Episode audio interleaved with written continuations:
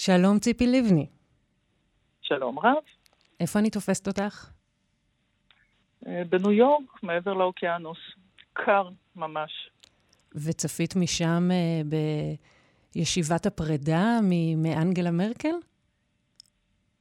אה, לא, אבל עבדנו ביחד הרבה שנים, ואני חושבת שזה סוג של עצוב, פרידה של מנהיגה כזאת.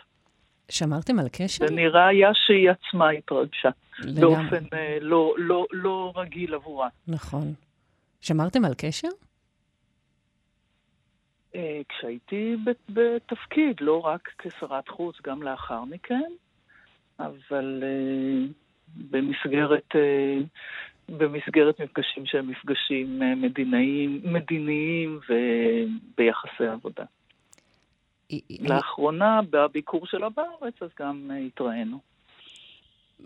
רגע אחד שאת יכולה לשתף אותנו של שתיכן בחדר, איזשהו, איזושהי אנגלה שאת מכירה מחוץ ל, למצלמות ו, ולחדרי הישיבות הגדולים? אני דווקא חושבת שמה שהיה יפה בה, שלא היו שתי דמויות שונות. לא היה את אה, אה, המנהיגה או שנמצאת בחוץ, ואחר כך דמות אחרת לגמרי שהיא בחדר. ואני חושבת שזה מה שהיה יפה.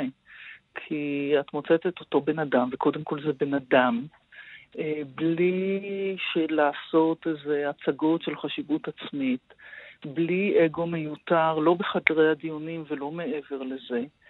אה, ענייניות אה, וצורך בקבלת החלטות בכל דבר, ולא רק, אה, את יודעת, לדבר מסביב. קשובה מאוד. Mm-hmm. אני זוכרת את הפגישה הראשונה, וזה היה, מבחינתה זה היה גם להקשיב. ואני חושבת שדווקא הרגע שהכי הרשים אותי מבחינתה, זה היה פחות בקטע שהיה ביני לבינה, אבל אותו רגע שבו היא עמדה אה, ליד נתניהו. וכשנתניהו ניסה דווקא להסיט את הדיון לפלסטינים ולאחריות, אה, איזה מין אחריות עקיפה ומשונה לשואה, היא, היא פשוט חתכה ואמרה, אנחנו אחראים. והנושא הזה של האחריות של גרמניה כלפי מדינת ישראל הייתה מאוד מאוד עמוקה בה. היא לא הייתה צריכה לשמוע את זה מאיתנו, זה היה אה, מאוד מאוד עמוק. הזכרת את הפעם הראשונה שנפגשתן. קחי אותי לשם. זאת הייתה מה? פגישה שעסקה בנושאים מדיניים שעל סדר היום. אבל אה, אם אה, מדברים על, על עוד זווית, אני חושבת שתמיד בין נשים מנהיגות יש עוד אלמנט, שהוא לא מדובר, אבל הוא תמיד קיים. ואחת הישיבות שזה בא גם לידי ביטוי, אה, הייתה בסיום של מבצע עופרת יצוקה, והגיעו מנהיגים רבים ממדינות רבות, ראשי מדינות. שרת החוץ? על ידי... כן, נכון, והם הוזמנו על ידי ראש הממשלה אולמר בזמנו ל... לבית בבלפור, והגיעו באמת כל המנהיגים האירופאים שנתנו תמיכה יוצאת אופן בישראל. אה, במהלך התקופה, והגיע, היה נשיא צרפת, סרקוזי, והיה ראש ממשלת בריטניה, והיה ראש ממשלת ספרד, והיה ברלוסקוני אז, לדעתי, אה, האיטלקי, וגם היא הגיעה. והדיון בהתחלה קצת אה, אה, התפזר, איך לומר. ו... מה זאת אומרת התפזר? על מה הם דיברו, כאילו, ברגע הזה? הם התחילו, ואפשר אפשר להתחיל ככה בדיחה, על מה מדברים אה, צרפתי, אנגלי, ספרדי, אה, ישראלי, בריטי, הזכרתי כבר. בתקווה לסיום כדורגל. סכסוך. כדורגל? כדורגל. אוקיי. Okay. ברור.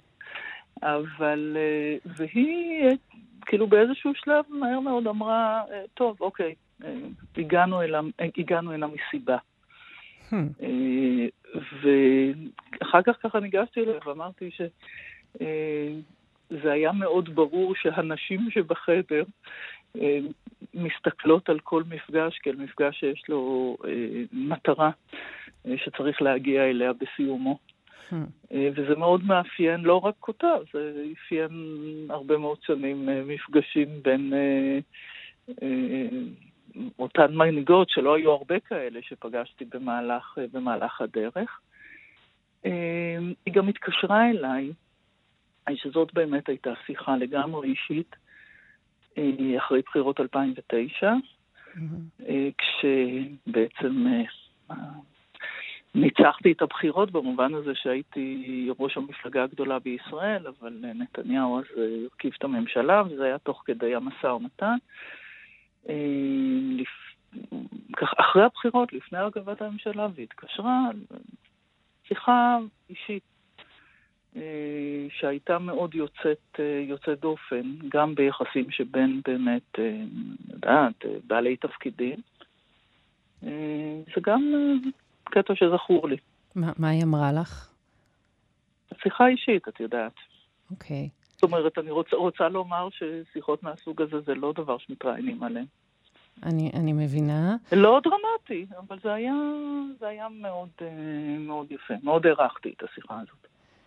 את יודעת, אה, זה תפס לי את, ה, את העין, את האוזן, שרק השנה, כשהיא נשאלה שוב אה, האם היא פמיניסטית, אחרי שב-2017 היא אמרה לא ממש, אה, היא פתאום אמרה, חשבתי לעומק על התשובה שלי אז, כי זה היכה אז הרבה גלים, בתור מנהיגה אישה, הייתה ציפייה לשמוע על העמדה הפמיניסטית שלה, ואז, ואז היא אמרה, אני יכולה להגיד שכן, כולנו צריכים להיות פמיניסטים.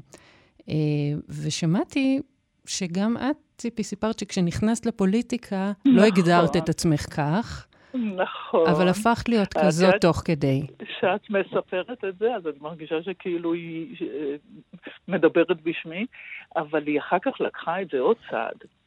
אה, כשהיה אה, אה, הישיבה, כשגרמניה הובילה את ישיבת ה-G7, mm-hmm. היא הזמינה לברלין אה, קבוצה לא גדולה, אבל אה, כמה נשים מרחבי העולם, גם אותי, אה, של נשים מנהיגות או של בכירות בפוליטיקה לצורך העניין, ועשתה את זה כחלק, אני לא חושבת שמאז היו ישיבות מהסוג הזה במסגרת דיוני ה-G7, mm-hmm. והזמינה דווקא את אותה קבוצה של נשים לעסוק בנושאים של נשים. והחלק שהיה באמת מרתק זה שהחוויה הראשונית של כולנו, כאילו ישבנו סביב שולחן עגול, ואת מוצאת שאישה מישראל אה, משתפת, הייתה גם באירוע הזה גם מלכת ירדן, היו אה, נדמה לי שתי נשים מאפריקה, ופתאום אנחנו כולנו מעבירות חוויה שכל אחת עברה, וזאת אותה חוויה אה, של התמודדות אה, מאוד מאוד דומה במהלך החיים, גם הקריירה, במהלך החיים הפוליטיים, וזה כמעט לא משנה באיזה מדינה את אה, גדלת, או באיזה מדינה את תפקדת, או שאפת להגיע לתפקיד בכיר יותר. אותם דברים, אותם אתגרים ואותן תחושות. תראי, זה, זה נדמה שב-2021 אה, כבר ענייני מגדר הם כאילו בתוך הפוליטיקלי קורקט, יש יותר ברור מה מותר, מה אסור להגיד אה, במעמדים כאלה, אבל זה באמת מעניין מה קורה באותן פסגות גבוהות שעדיין בודדות מגיעות אליהן. מספרית, יש באמת כל כך מעט נשים, למרות שאני זוכרת את הצילום על המדרגות שם בברלין, שהייתם אה, לא מעט נשים שהגיעו לפסגה הזאת של, של מרקל, אבל עדיין באמת בודדות בכל מדינה. איך זה בא לידי ביטוי באמת בחדרים, ה... את היית ב- ב- ב- באמת בפסגה המדינית, הביטחונית כאן בארץ? מה, מה זה אומר להיות אישה שם? אה, קודם כל מצאתי גם אפרופו דברים שלא הייתי אומרת בהתחלה, כשהיו שואלים אותי האם יש הבדלי מנהיגות וקבלת החלטות בין נשים לגברים, אני חושבת שבתחילת אה, דרכי הייתי אומרת, מה אתם מדברים? כולם בני אדם, וזה אותו דבר. אבל זה לא.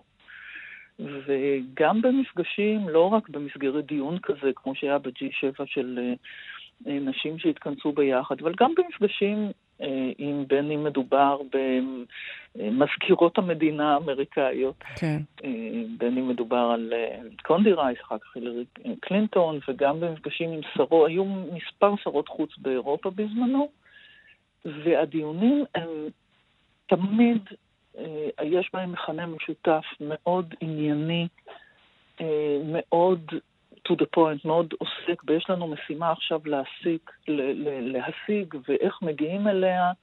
מעט מאוד אגו, לדעתי כמעט לא קיים. אה, ובלי כל, ה, כל הצורך ב, ב, בדברים מסביב. וזה דבר שהשתכנעתי בו רק באמת לאחר, ש, לאחר שעברתי את החוויה הזאת עם, אה, אה, במפגשים ענייניים בנושאי באמת חוץ וביטחון עם נשים אחרות. אז בינתיים אני לוקחת מהשיחה שלנו שני דברים. אחד, אה, על איך אנגלה מרקל באמת אה, מייצרת אה, קבוצות כאלה. זה נשמע כמעט כמו קבוצת תמיכה של מנהיגות נשים, וכמה זה כן היה משמעותי עבורה. אה, וגם העניין הענייני הזה. עכשיו, היא, היא מייצרת אה, חזות כמעט ספרטנית. אה, היא כזאת. ו... זה לא, היא לא מייצרת חזות, את יודעת, כשאת אומרת ש... קודם כל, רק בואי לא ניסחף. זאת אומרת, האירוע של ה-G7 אה, היה אירוע, זה לא היה דבר שליווה אותנו, המשיך ללוות אחר כך. זה היה אירוע, אירוע חשוב. זה לא יצר קבוצת תמיכה אחר כך לעתיד. אבל זה היה אירוע חשוב. אה, הספרטניות זה, זה חלק ממנה. אה, גם אפרופו המקום שממנו הגיע, שזה באמת מזרח גרמניה, וזאת דמותה. אני לא חושבת שאת רואה הרבה מנהיגים שאת רואה אותם עם פחות או יותר עם מגלת הסופר. נכון. או מאוד צנועים, אה, לא מגיעים למקום כדי אה, להתענג עליו, אלא כדי לבצע דברים. עכשיו, עוד דבר שמאוד חשוב לומר אותו, אני גם חושבת שזה עניין נשי, אבל הוא בוודאי מיוחד לה. אה, זה מנהיגות שמונעת מאיזה מצפן פנימי עמוק. זה לא, זה לא משהו שהוא עיסוק בפוליטיקה שמסביב. וחשוב אבל, לומר שהיא אבל איך אפשר, להגיע לעמ...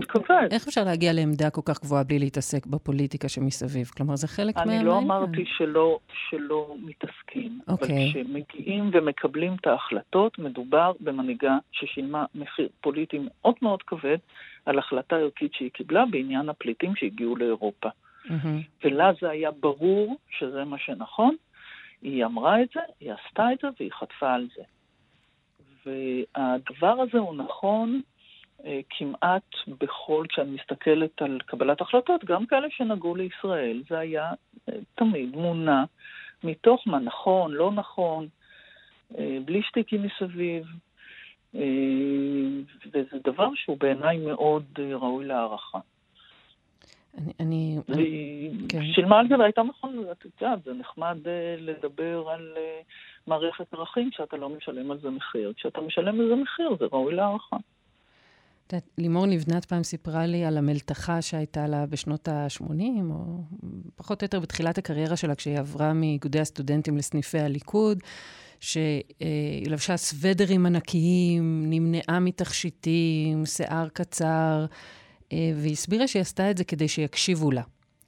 אה, ואני חושבת על הסגנון המאוד רפטטיבי, בוא נגיד, של אה, מרקל גם מבחינת הלבוש. ואת יודעת מה, אפילו על זה שאנחנו עכשיו בריאיון סיכום, ואני מדברת איתך ואני בכלל מתייחסת למראה החיצוני שלה. עד כמה באמת צריך לנטרל את הדבר הזה כדי שיקשיבו לך עדיין, או שהעידן הזה כבר, כבר נגמר?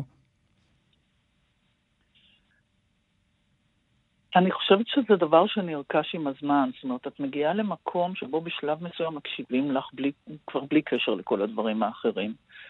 אבל צריך לרכוש את זה. Mm. דרך אגב, אני בהפוך על הפוך, אני גדל, אני הייתי טומבוי מוחלט, זאת אומרת, אה,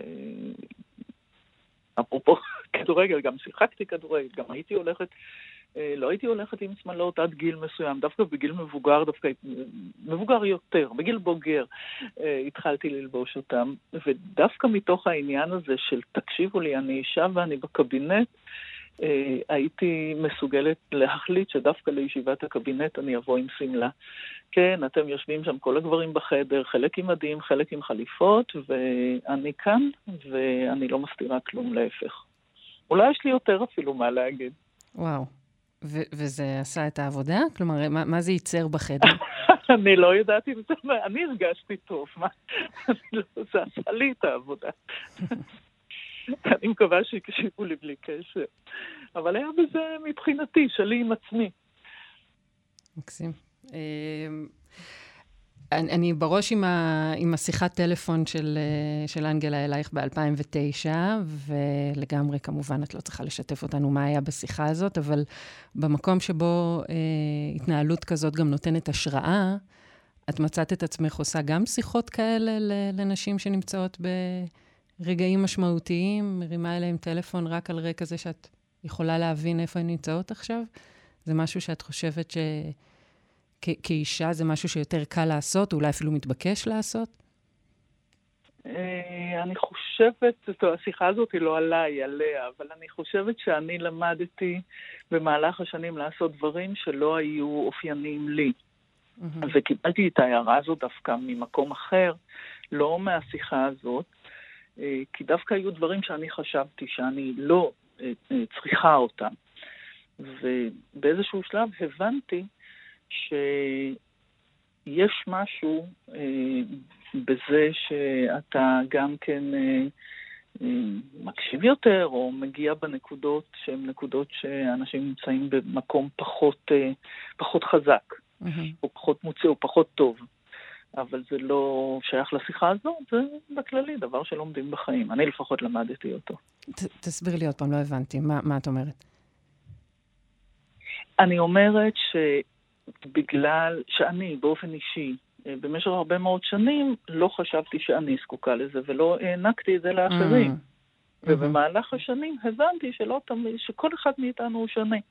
אבל כולנו יש נקודות בזמן שהיינו רוצים לקבל את השותפות הזאת או את ההבנה הזאת, אבל זה ממש לא שייך לשיחה עליה. עוד משהו שניקח, או שאת לוקחת מה, מהסגנון, מהמודל של, אה, של אנגלה מרקל?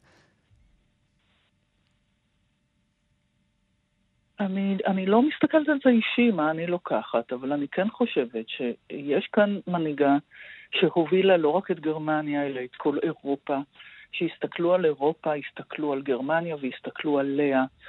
אה, מדינה שעברה כל כך הרבה מאז אותה מלחמה ארורה של במלחמת העולם השנייה, היא הובילה את המדינה הזאת, היא הובילה את אירופה, היא נתפסה כמנהיג הרציני, שלא לומר הרציני ביותר בתקופה הזאת, מנהיג שידע, מנהיגה שידעה אה, לעבוד גם עם ראשי מדינות אה, אחרים ולהוביל אותם, וכשהמנהיגה הזאת בסוף מייצגת באמת אה, מערכת ערכים ומצפן ומצפון, זה נהדר בעיניי. ולכן אני חושבת ש...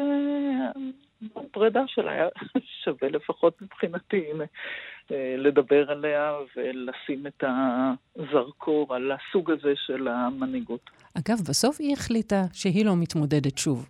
כלומר, אה, אחרי 16 אה, שנה, היא זאת שבחרה לא להעמיד את עצמה שוב לבחירה. מה, מה את חושבת על ההחלטה הזו? את יודעת, בסופו של יום, ואני אומרת גם כללית, הכל כל כך אישי, זו החלטה אישית של כל אחד.